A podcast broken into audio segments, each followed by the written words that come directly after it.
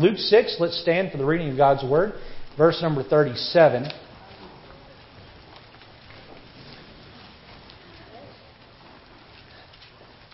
Part of the message this morning will be a Bible study, and then we're also going to uh, take some time and, and do some preaching.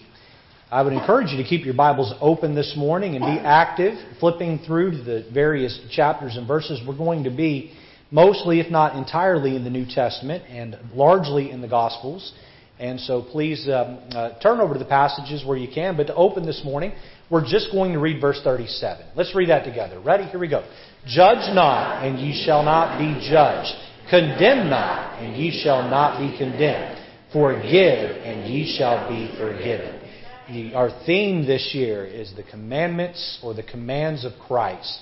We're looking at our first of a handful of series of sermons. We've taken the commands of Christ and broken them into various categories. We're looking at the, the, the, category or topic, series topic of my character. My character. Today we're going to look at this title out of Luke 6:37. Just two words, command of Christ, judge not. Judge not. Oh man, this is a heavy one. I hope you're ready buckle your seatbelt. We're going, we're going to go for a ride as we seek to understand and uh, put into practice this command of Christ to judge not. Let's pray.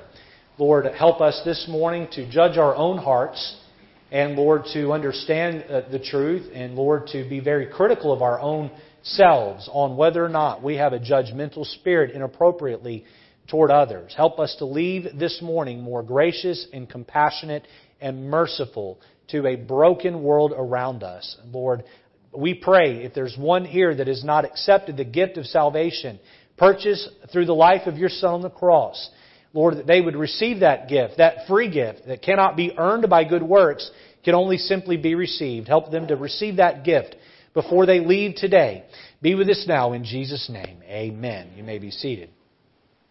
So two weeks ago, two weeks ago we uh, looked at verse 36, Luke 6:36, and we looked at uh, in the same chapter, and we looked at Christ's command to be merciful. This morning, I'd like for us to flip the coin over and consider the other side and look at the same topic from the other side of the coin. You see, when you are showing mercy, you are not judging. And when you are judging, you are not showing mercy. Luke 6:36 Jesus commands us to be merciful even as your Father in heaven is merciful. Then he turns around in verse 37 and tells us not to judge others. So, where does a judgmental heart come from? It comes from a place of pride and self-exaltation. I'm going to elevate myself. I'm going to be filled with pride and now I'm going to judge you because of the way you're living and the way you're behaving and what you did because I am uh, superior to you and so I can tell you how to behave. We must remember that we're all broken sinners. We must remember that if everyone knew the darkest corners of our past or the deepest sins of our mind or hearts, then we would not have the credibility to judge anyone else of their poor behavior.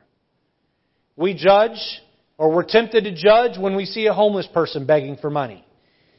We, we, we are tempted to judge when we see drug addicts who just can't seem to get their life in order. We're tempted to judge when we see kids misbehaving and their parents seem lost with proper discipline and control. We judge people who fall asleep in church. We, we judge when someone puts too much sugar or cream in their coffee at the coffee bar at church. Ah, I can't believe that. You know, you like some coffee with that cream and sugar, right? How in the world does someone drink coffee like, like that? I'm, I'm saying this because I've been judged for how much cream and sugar I, right out there, been low key judged for how much cream and sugar I use in my coffee, alright? Um, uh, we, we judge when we that discover or are tempted to judge when we discover that someone has declared themselves to be gay or lesbian. We judge, we judge, we judge. I propose that God has created a system of order and authority that is called to judge righteously. Now listen, in order to judge righteously, you must live that way And where we get ourselves in trouble is when we begin to judge others that are not under our umbrella of authority. We condemn and, and punish where we have no right to do so. God has commanded us to show mercy and not to show condemnation.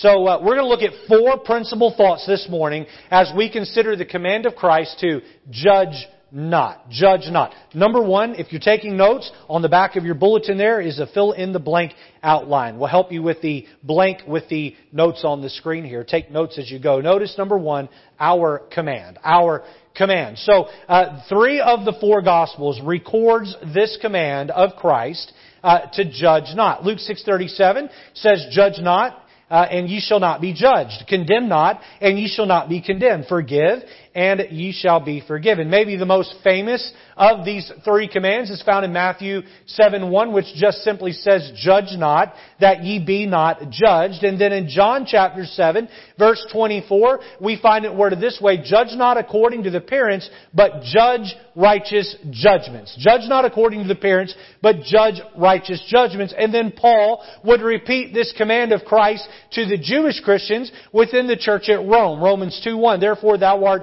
inexcusable, O man, whosoever thou art that judgest, for wherein thou judgest another, thou condemnest thyself, for thou, thou that judgest doest the same things. So, uh, judge not, judge not, judge not, and then in Romans 2 1, uh, you are inexcusable when thou judgest. Let me give you an A, B, and a C here. Letter A is just simply Judge not. Judge not. Go back to Luke 6:37 and we see three distinct commands all connected to the same concept right there in verse 37. Let's read that first of the three commands together. Luke 6:37. Ready? Here we go. Judge not and ye shall not be judged. Now, I will show you in a few minutes when it is okay to judge because it is okay and even necessary sometimes to cast judgment and condemnation. I'm going to show you when it is okay to do that here in just a moment, but uh, for the time being, let's focus on this command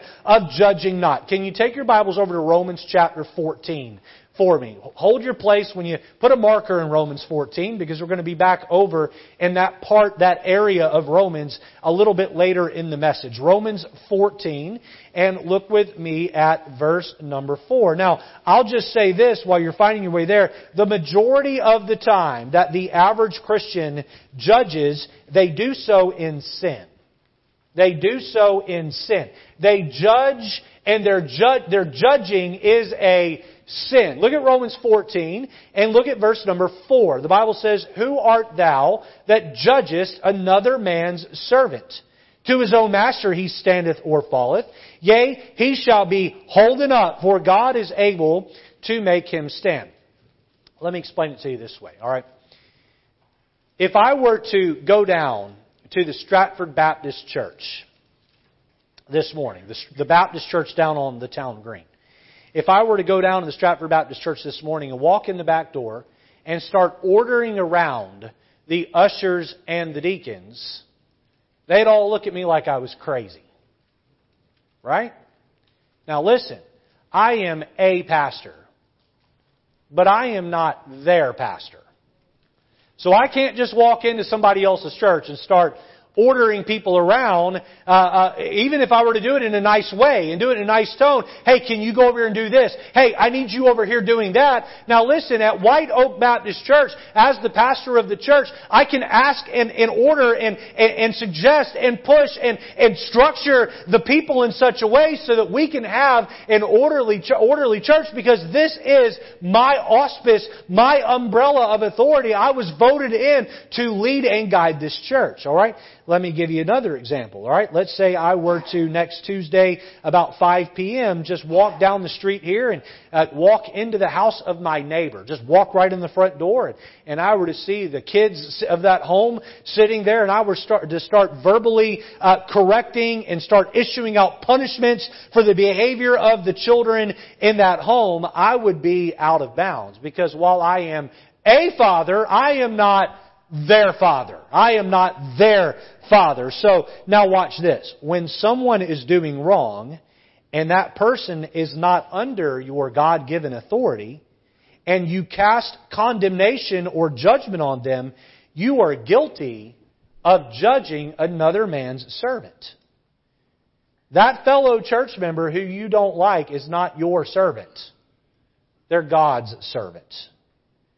You say, oh, Pastor, I don't do that. Well, you may not swing a paddle of correction, but you may very well attempt to punish them by cutting them off socially. I'm just not going to talk to them. I'm, I'm just not going to talk to her. I'm going to hold a grudge. I'm going to be unkind. I'm going to be mean. I'm, I'm going to block them on social media. I'm going to exclude them from all of my posts. I'm going to punish emotionally, punish, punish, punish. And uh, listen, we end up being rude and we're being uh, unkind and nasty toward people because we don't like the untoward behavior. So we're unkind to them for the purpose of correcting them. We are judging another man's servant. We're commanded not to do that. Letter A, judge not. Letter B, the command, notice, condemn not. Condemn not. Go back to Luke 6, verse 37. Please keep your Bibles out and use them with me this morning. Uh, Luke 6:37, "Judge not, and you shall not be judged." Read that next part of it with me. Ready? Here we go. "Condemn not, and you shall not be condemned." It was F.B. Meyer, I believe, who once said that when we see a brother or sister in sin, there are two things we do not know. Listen closely. There are two things we do not know. First, we do not know how hard he or she tried not to sin. And second, we do not know the power of the forces that assailed him or her. We also do not know what we would have done in those same circumstances. We just do not know.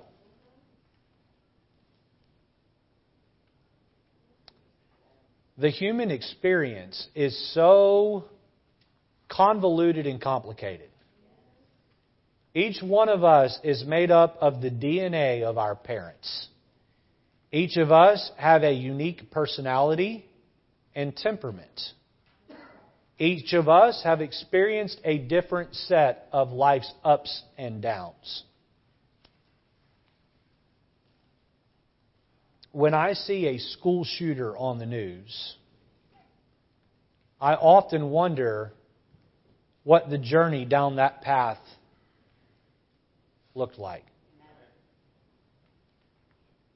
And these are specul- speculatory thoughts that I have. Maybe no father in the picture. Maybe neglected by society at a young age. Maybe they were bullied severely by their peers at a young age. Maybe they were introduced to the wrong crowd with no adult to help get them back on track, and they got pulled by their friends into a very dark place.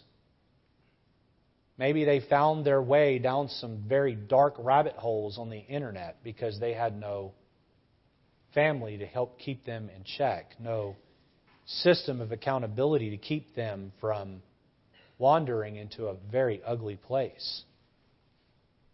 Maybe they're angry at culture or a family, or maybe they're angry at God because they feel neglected. And they've grown into, all of that has grown into a dark rage. We see a school shooter we think, how could someone walk into a school sort of like Sandy Hook and how could they do such a terrible, terrible thing? It's really easy for me or you to sit on a perch and condemn people. But the reality is, if you or I had walked through life in their same set of shoes, we may very easily have ended up in the same place. You be very careful about condemning people for their behavior, writing people off. How many of you know we need this this morning? Yeah, judge not, condemn not. Letter C, forgive. Forgive. Look with me back at Luke 6. Look at verse 37.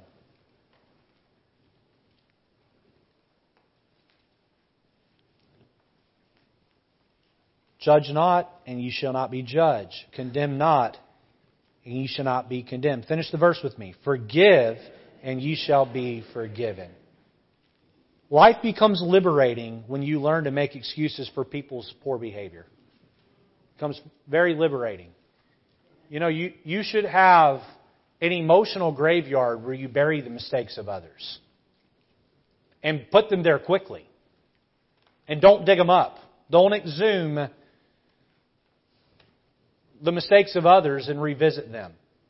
Some of you here, you emotionally are toxic because you're walking around with the dead corpse of someone else's mistake strapped to your back because you won't bury it and let it go.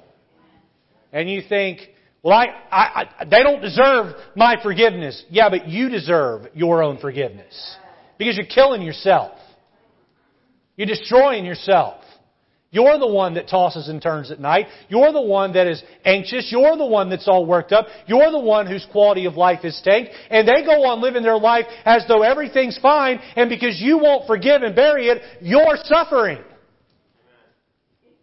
The reason why we don't judge and don't condemn, and the reason why we forgive, is so that we can move on and live life to the glory and honor of the Lord. Go back to go. Uh, turn with me over to Matthew chapter six.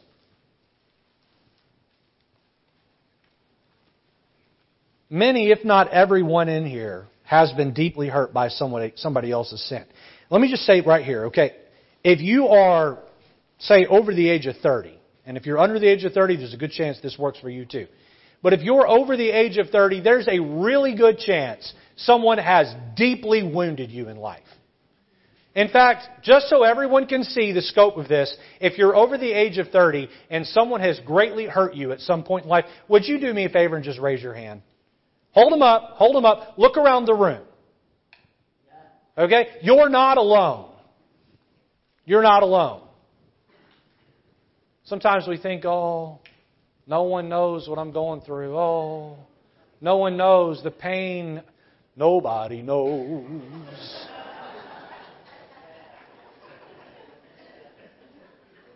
I grew up in a Christian home. I'm probably not supposed to know that, but I do, all right? The struggle I feel. All right. Um, listen, you're not alone. You're not. The human experience means you're going to be offended deeply by someone else's transgression, your direction. I, listen, and I'm not trying to minimize what you went through. What I am trying to help you see is that others go through deep wounds too. We can hold on to that trauma and pain and be, try to be their judge and emotional executioner, or we can forgive. Look at Matthew 6, look at verse 14. Jesus taught, He said, For if ye forgive men their trespasses, your heavenly Father will also forgive you. But if ye forgive not men their trespasses, neither will your Father forgive your trespasses. I'm going to give you a very simple illustration, okay? Imagine a child who has some candy and refuses to share with his brother or sister. And you know, you take the, the posture of, you really ought to share. And instead, the child earned the money and bought the candy with their own money, and, and, and they're being very selfish and guarded. And they just don't even want to share one little Skittle with their, or M&M with their friend or their sibling. And they just want to eat it all themselves. All right? And you push them. Hey, you should share and they ignore the you know advice and they just hoard it all to themselves and and then you know torture their sibling as they eat each little piece of candy. And then an hour later you're sitting down with a piece of chocolate cake and that same child who hoarded their candy comes to you and says can i have some chocolate cake? How many of you are going to say no you cannot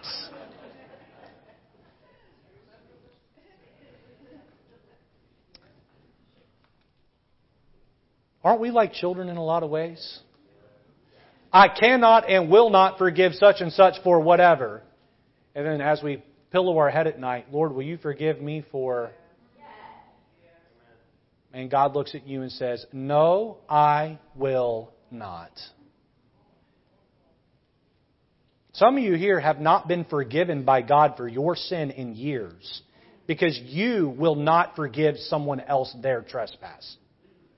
And you are not right with God, and God is not even listening to a single prayer you pray because you're regarding the iniquity of unforgiveness in your heart. You might as well just uh, pray to Allah or Buddha or Confucius because it's making all the same difference. God, forgive me, but I'm not going to forgive. We are to forgive so that we can continue to receive forgiveness from God in heaven. So, what is the command? What is our command?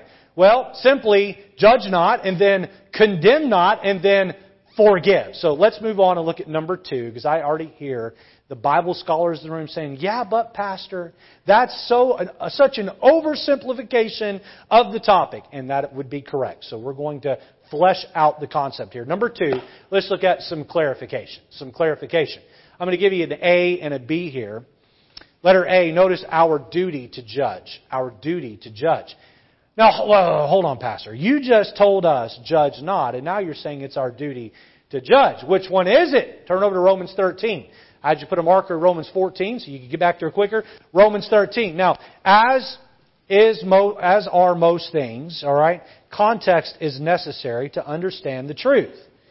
You are not to judge a person outside of your God-given authority, but you are to judge and condemn sin which is under your authority. Look at Romans 13 and look at verse number 1. We see God's system of justice or judgment for uh, humanity. Romans 13:1. Let every soul be subject unto the higher powers, for there is no power but of God. The powers that be are ordained of God. Whosoever therefore resisteth the power resisteth the ordinance of God, and they that resist shall receive to themselves damnation. For rulers are not a terror to good works, but to the evil. If I could read that again, rulers are a terror to the evil. Wilt thou uh, then be afraid of the power, but do, do that which is good, and thou shalt have praise of the same.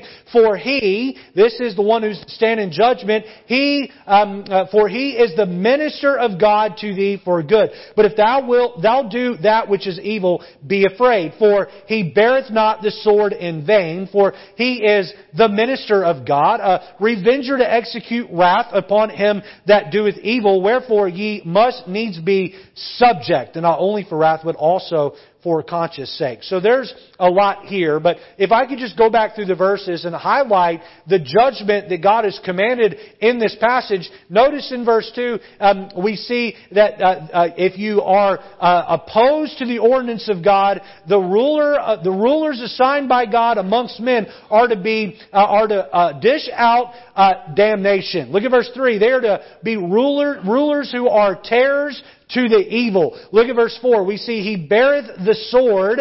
Um, we see uh, he is the minister of God. He is a revenger to execute wrath upon him that doeth evil, and ye are to be subject to them. So, verse 5. So God has created a system of authority for the intention of judging, condemning, and correcting sin. Now, if you check out on me and daydream, as some of you do from time to time, you're going to be very confused by the time the sermon's over. So right here, I need everybody to pay attention on purpose. Now, imagine a, a murderer telling a police officer who is arresting him, the Bible says not to judge.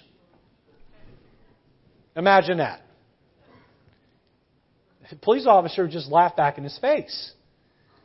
Um, police officers judge. That's their job. They have the authority to judge. In fact, if they didn't judge, they would not be good police officers. Uh, judges in our court system are called judges because they are supposed to do what? Yeah. Imagine a criminal at his sentencing looking at the judge and saying, Jesus said not to judge.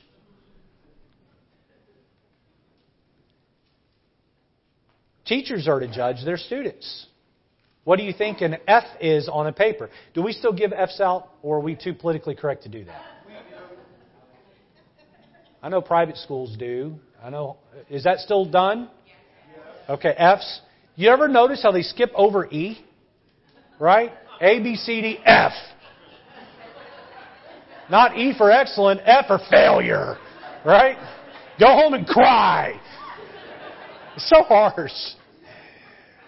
My goodness, I, I used to get uh, occasional F in school, and I mean, you talking about you talking about mo- being mopey the rest of the day. Some of my kid, friends didn't care. I cared because when I got home, I had to get the paper signed, and I knew I was going to get either a lecture or a whooping or both from Dad, uh, depending on you know how careless or lazy I had been, and and and my father was very good judge on that kind of thing, and uh, boy, uh, one time I even signed his name, uh, thinking I could get away with it, and uh, my father was the principal of the school, and you can guess how that went over. All right, um, I got an atomic lecture and an atomic spanking. So um, teachers are to judge. And when they grade a paper and hand it back, there is either a, a, a, a condemnation or a, a, a, pra- a praise on the effort. There's judgment passed based on the effort of the student. The pastor is to judge his flock. I've had people say to me, I've, I've, I've had to rebuke sin in the church. And by the way, God tells pastors to rebuke the flock of God. We want a culture of pastors who are Joel Osteen who just get up and say, life is grand. I heard him say one time, he said, if you get a good parking spot at Walmart, the divine providence of God is shining upon you. I about threw up in my mouth. Amen?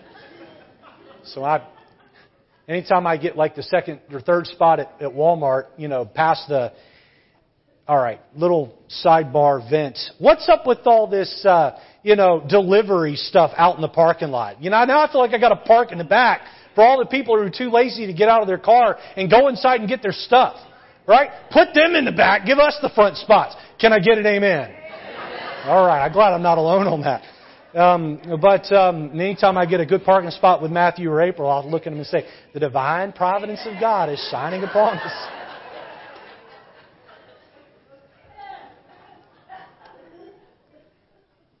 But we have a culture of churches today where we're looking for pastors to be life coaches. And not a pastor who will stand toe to toe with us with a tear in his eye and say, You're wrong. And you need to get that right. I'll just uh, be candid with you this morning. There are a handful of you in here. I know that if I were to rebuke you, you would handle it well. You know, when you take a sheep and you just reach down and you smite the sheep with the staff, you know what that sheep does? He's very meek. And he wants to know what he did wrong because he wants to make it right. But if you take a staff and you swat, at a goat, you know what they do? They bite at you and they kick you. Some of you can't handle rebuke because you're a goat and you're not a sheep. You can't handle a little rebuke. Pastors are called to judge. Parents are called to judge their children. We've got a, we've got a dearth, an absence of parents who are not doing their job. Do your job and judge and condemn the kids in your life who are doing wrong. Don't ask them if they want to sit. Tell them they're supposed to sit. Don't ask them if they want to listen in church. Tell them to sit up straight and listen in church. You say, oh, they're only nine years old.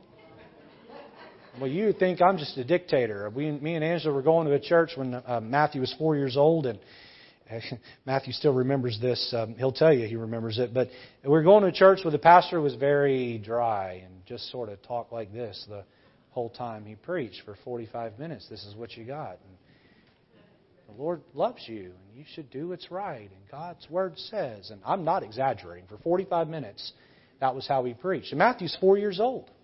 You know what I made him do? I made him sit up straight look at the preacher the entire message at four years old. He hated it.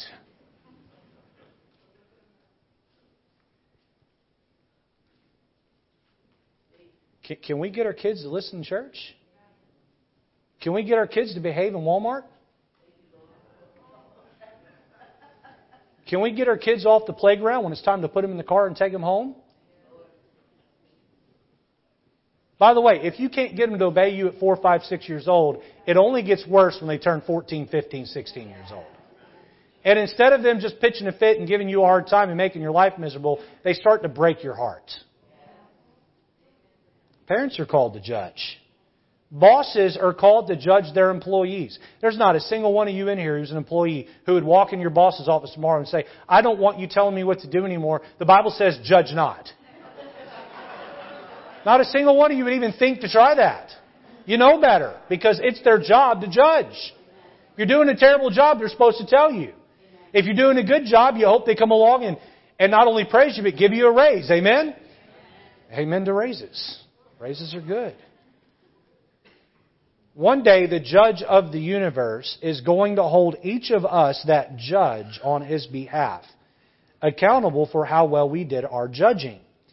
Hebrews 13:17 says, "Obey them that have the rule over you, and submit yourselves, for they watch for your souls as they that must give account, that they may do it with joy and not with grief, for that is unprofitable for you."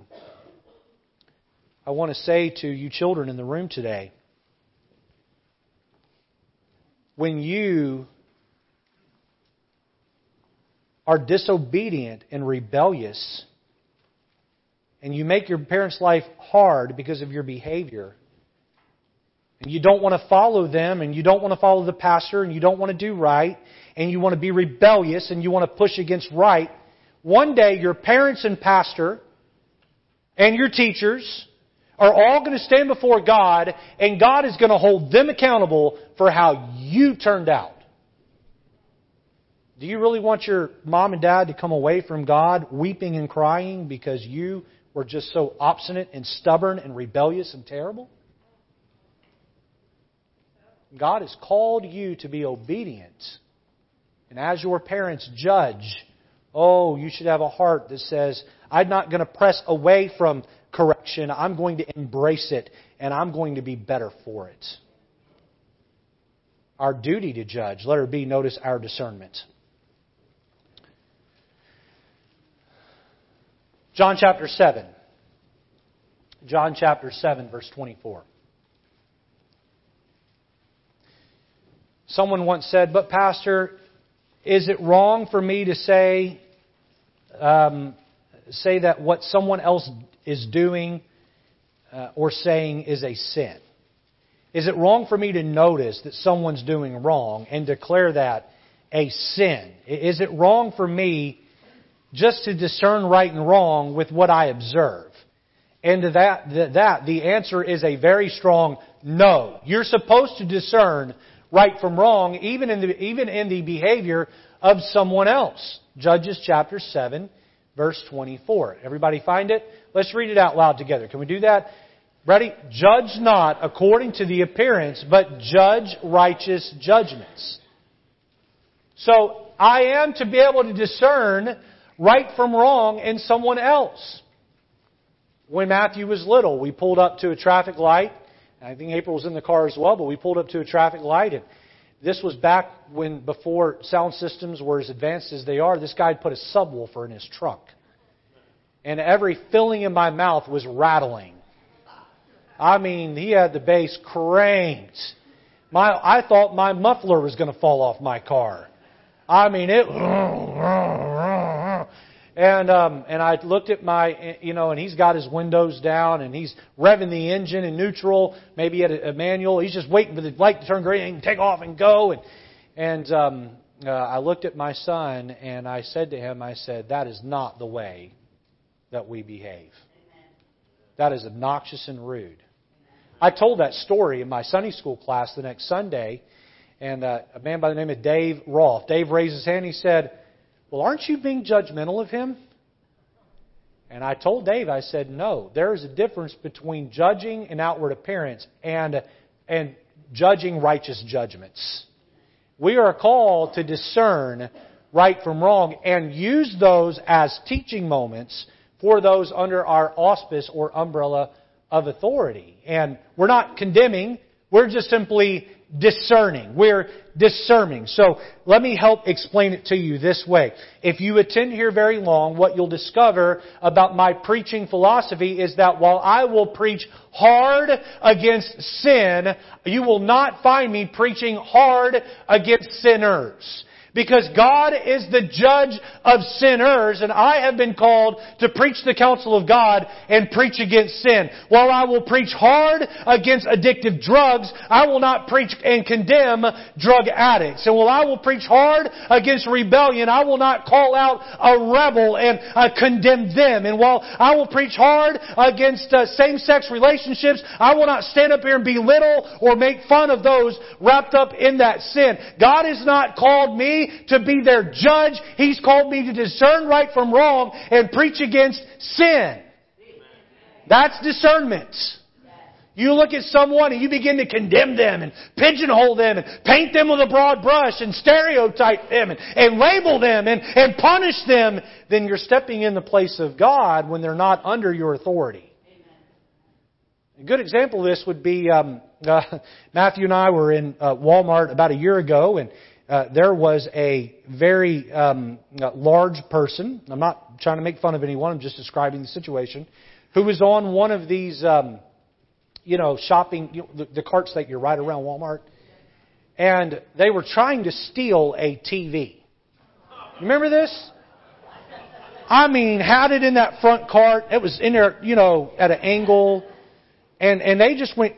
We watched the whole thing happen. We were coming in, and they, they didn't go through the registers. They, they had gotten it in there. They were just trying to ride right out the door. And uh, security stopped them and just blocked the way. And this person's pitching a fit, pitching a fit. And you know what? Um, it, we saw the whole thing go down.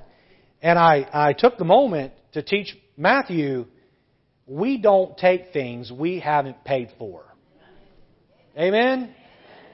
The Lejeurns do not participate in the five finger discount. Okay? You pay for it. Alright? Now, was I being judgmental toward this person? No. That's the court's system to judge them. It's my uh, discernment to say, we don't steal. Everybody understand the difference? Our discernment. We've seen the command. We've seen some clarification. Number three, notice the consequences the consequences. What happens when we begin to judge the person and condemn the soul of the person who is doing wrong? Well, we bring upon our own heads the same behavior that we are giving out. I, I feel led by the Lord to say this right here. I don't know who needs this. Maybe nobody needs it. If you're a mom or dad in here and your kids are grown and they're no longer living under your roof, and then you've gone from them being under your authority to where now you are an influence over their life and you need to stop trying to control them. You got to let them go. And you got to let God be their judge. And you've just got to love them. Don't enable them, but love them. Love them. I see parents with adult children, and I know I'm wandering into some dangerous waters here. But I see adults with uh, uh, uh, parents with adult children uh, who aren't only not enabling; they're just downright being nasty. And they've cut them off almost as though that child's dead to them. What are you doing? You're, you're not their judge. God is their judge. They left your home. They're living on their own while you're still their mom and dad and you still need to love them and pray for them. You need to turn them over to the Lord and let ultimately the Lord straighten them out. Let me give you two principles that I want you to remember when it comes to the consequences. Letter A, notice the principle of sowing and reaping. Galatians 6 7 tells us, Whatsoever man soweth, that shall he also reap. Can you Quickly find Matthew 7 and Romans 2. We're going to start in Matthew 7. Matthew 7. How many of you getting something to help you this morning? Amen? I hope you're getting something to help you this morning. Some of you couldn't raise your hand because you're turning in your Bible. All right. Got to time my questions a little better, I guess. Matthew, Matthew 7, verse number 1.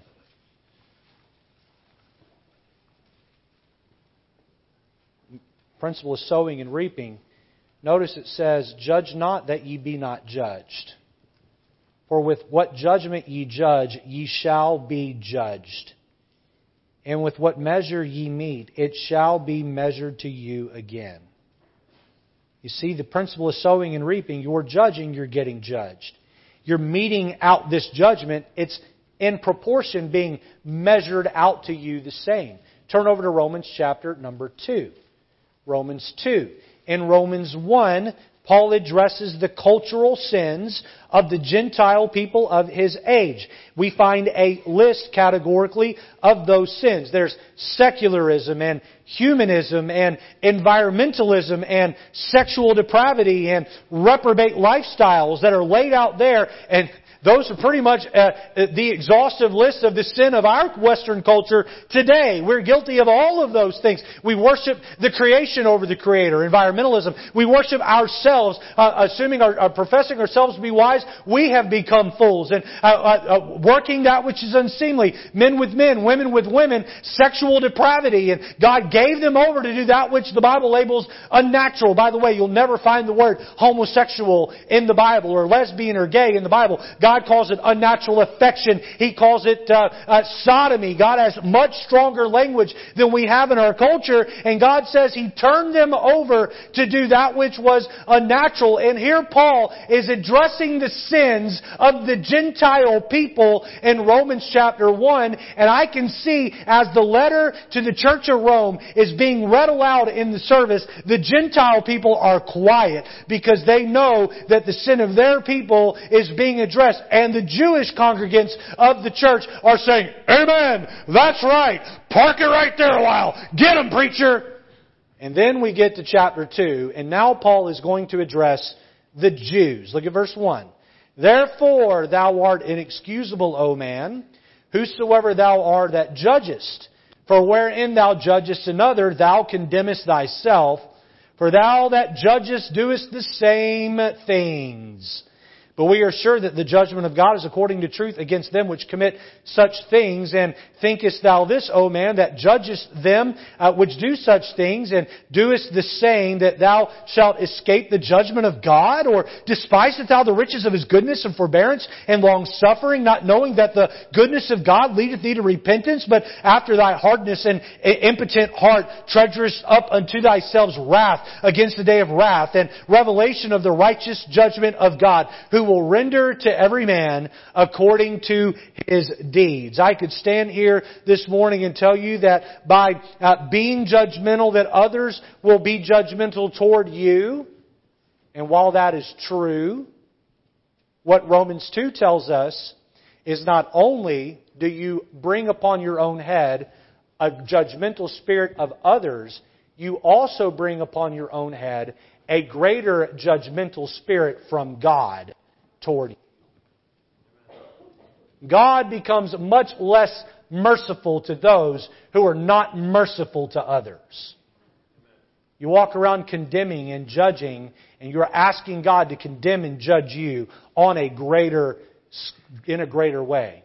Well, I don't like the way brother such and such uh, uh, does this. I don't like the way sister such and such behaves, and I'm going to uh, treat them like this, or I'm going to treat them like that, and you become judgmental in your spirit. You stand in a store and you see someone's kids misbehaving. They have nothing to do with you, and ah, parents in this world, they're doing, and you have this attitude of a judgmental heart that people have nothing to do with you, and you're asking God to hold you accountable. I'll give you a case example here. How many Christian men are very hard in their stance on the transgender movement and the lesbian gay movement, and they stand up and say, it's wicked! But then they go into their closet with their cell phone and they're consuming pornography.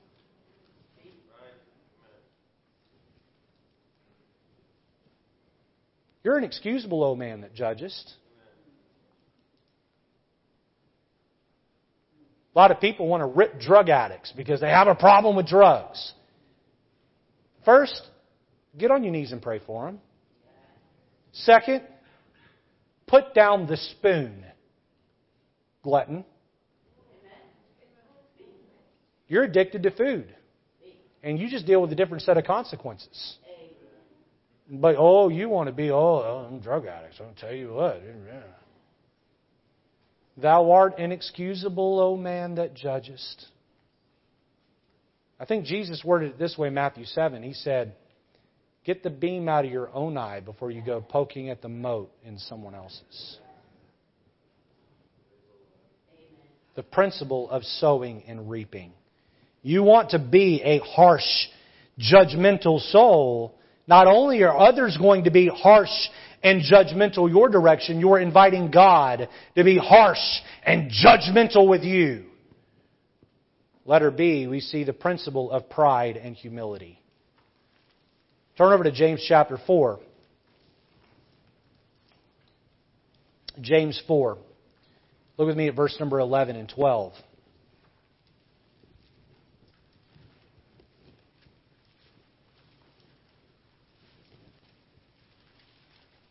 That last point I made was quite sharp and harsh. Remember, it's my role as pastor to rebuke sin. Number one. Number two, remember that Jesus was very hard on Pharisees. And a judgmental heart comes from a Pharisaical heart. All of us deal with a little Pharisee that lives inside of us, and all of us need to get rid of him. Look at James chapter 4, look at verse 11. Speak not evil one of another, brethren. He that speaketh evil of his brother. Oh,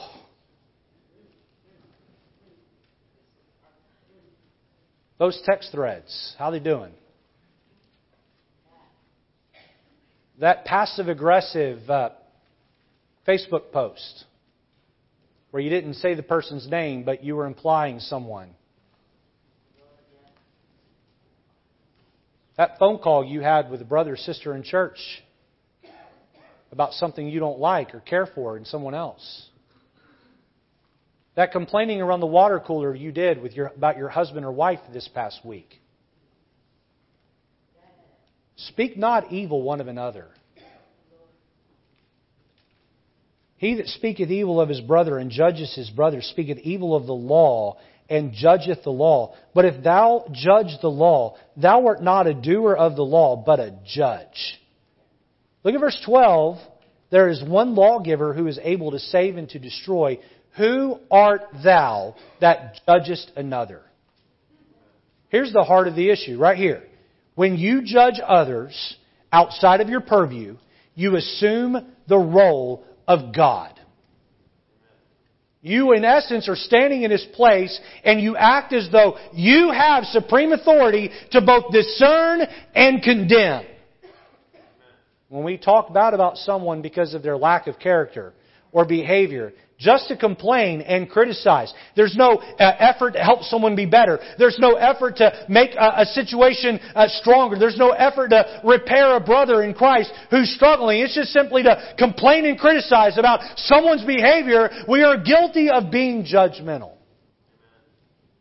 When we emotionally cut someone off because we don't like the way they look at us or talk to us or over some personality tic or minor infraction, we're guilty of being judgmental.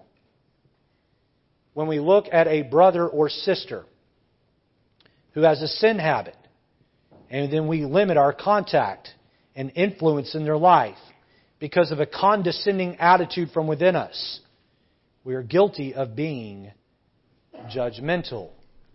These behaviors are born out of the heart of arrogance. You know what pride says? Pride says, I would never, ever, ever behave that way. I can't believe he'd do that. Oh, I would never do that. I can't believe the way she acts. I would never, ever, in my wildest imagination, act that way. You know what humility says? Humility says, with a tender heart and possibly even a tear in the corner of the eye, it says, if I had walked in their shoes their entire life, it is entirely possible that I would struggle with the same things and I would have landed in the same place. You know what? I'm not going to show them condemnation. I'm not their judge. I'm going to show them mercy. People are broken and messed up. And you know what's not going to fix them? Hey, listen up, I'm almost done. You know what's not going to fix them? Your arrogance. Your arrogance has never ever fixed anything. Pride brings contention and destruction. We see our command, some clarification, the consequences. Quickly, number four, notice our compassion. Our compassion. Go back to Luke 6 where we began this morning. How do we help people who are broken? Well, let's flip that coin back over and look at Christ's command to be merciful. Look at Luke 6 and verse 36. Here's how you help someone who's broken and struggling. Be ye therefore merciful, as your Father also is merciful. Judge not, and ye shall not be judged. Condemn not, and ye shall not be condemned. Forgive, and ye shall be forgiven. Read 38 with me. Ready? Give, and it shall be given unto you. Good measure, pressed down, and shaken together, and running over, shall men give into your bosom. For with the same measure that ye meet withal, it shall be measured to you again. What are we giving in this passage? Mercy and compassion and a tender heart and a second chance and forgiveness and long suffering. What happens when you give back mercy instead of condemnation? You get it back tenfold. Because there's going to be a time where you need someone to show you mercy instead of judgment. More importantly, you get it back not only from your fellow man, but from God Himself. Luke 6:37 again, judge not and you shall not be judged. Condemn not and you shall not be condemned.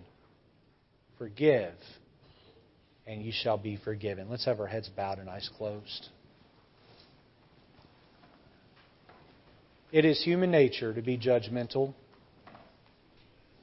It is human nature because it is sin. I have done my best to convey the truth as accurately and clearly as I know how.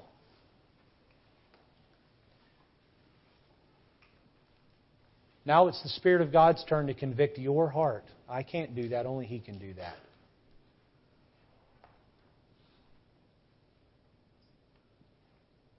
Are you dealing with a judgmental attitude this morning? Why don't you ask God to help you with that? If you're here today and you've never put your faith and trust in Christ alone to save you, listen, salvation is simple. The judge of the universe condemns your sin and punishes it in hell. But then he sent Jesus to die on the cross in your place. You see, God punished Jesus on the cross so he could reward you with the gift of eternal life. What an exchange! But you don't get it through your good works. You get it through your humility. You get it through your faith. For by grace you're saved through faith, and that not of yourself. It's the gift of God, not of works. Not of works, lest any man should boast. Religion does not get you into heaven. Self righteousness does not get you into heaven. Jesus is the way, the truth, and the life. If you're here today and you've never ever put your faith and trust in Christ alone to save you, why don't you help let us help you do that this morning? If you're here today and God's working, working on your heart about a judgmental spirit, why don't you ask God to help you with that today?